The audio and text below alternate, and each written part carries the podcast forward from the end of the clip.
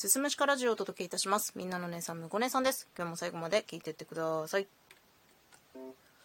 この音声配信を始めて、私もうすぐ2年になるんですけれども、今聞いてもらっているこの収録配信と、普段私が音声配信をしているプラットフォームのラジオトークでのライブ配信。まあいろんなことを話題に喋ってきたわけですよ。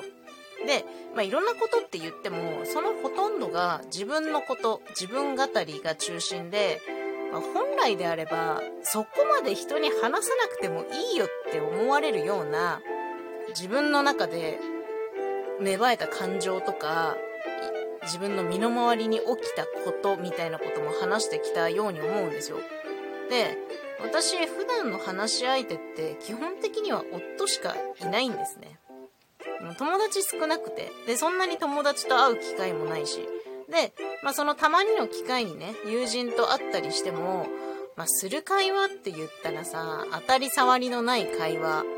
というか、もうその、そもそもめったに友人と話すことがないから、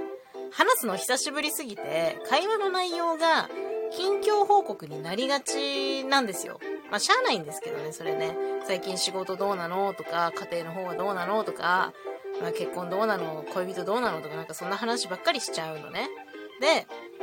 ましてね、私、その友人と喋ってるとどうしても聞き役に回ってしまうんで、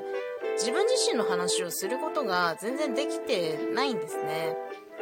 なので、この音声配信ではもう思う存分自分語りをさせてもらっているんだけど、それでも自分の身に起きたこと全てや自分の中にこう抱えている思いみたいなその全てを話すことっていうのはやっぱもう難しくてまあそりゃそうだろうと思うんだけど。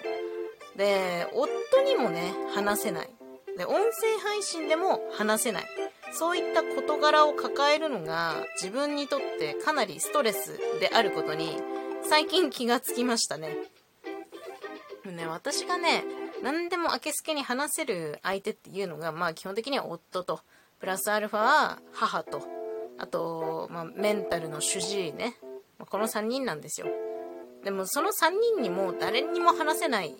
ていうのはもう、なんだろうな、かなり大変なことなんですよ。もう自分がいかに普段誰かと自分の思いを共有することに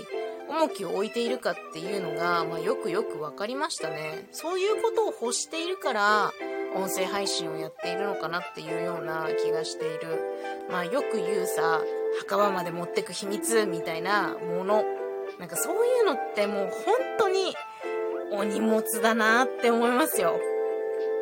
誰にも話せないなっていうことやっぱあんのね。まあ、あえて話さないこと、これは聞かせるべきじゃないこと。うん、なんだろうな。感覚的には、これ聞いたところで誰も得しないだろうっていう話は、あんまり話したくないのね。とか、まあ普通にこういう一面を知られるのが怖いっていうのもあって、まあ、話さないことっていうのがあるんだけど、それでも、墓場まで持ってく予定だった秘密とか、つい音声配信のネタにしてしまったりするんですけどね。いや、ほんと難しいなと思いますよ。話さないようにしていることってね、まあさっきも言った通りもちろんあるんですけど、これもういっそ誰かに聞いてもらったら楽になるんじゃねえのかなって思うことはすごい多い、正直ね。で、私、9月の初旬から中旬にかけて、まあ調子崩してたっていう話もしてたんですけど、その中でね、まあ私の身にいろいろなことが起きていて、で、夫にも話せないことがあったんですよ。で、それを抱えて、私一人でもがき苦しんで、いたんですね。もうこれ、もう誰か聞いてよみたいな。今こんな状態なんだよ。誰か聞いてくれよ。でも、夫には喋れねえよ。これどうすんだよってなってたんですけど、まあ、あの、つい先日ね、月に1回のカウンセリングで主治医に会ってですね、話聞いてもらって、少し楽になりましたね。だからね、私にとって、この話す、外に出す、吐き出すみたいなことっていうのは、もうストレスの解消というか解放に近いなっていう風にね、思いました。う、無理。いろんなこと喋りたいよ。もう、いろんなことを喋りすぎたがゆえに、こうなってしまったかもしれない。音声配信をやっているがゆえに、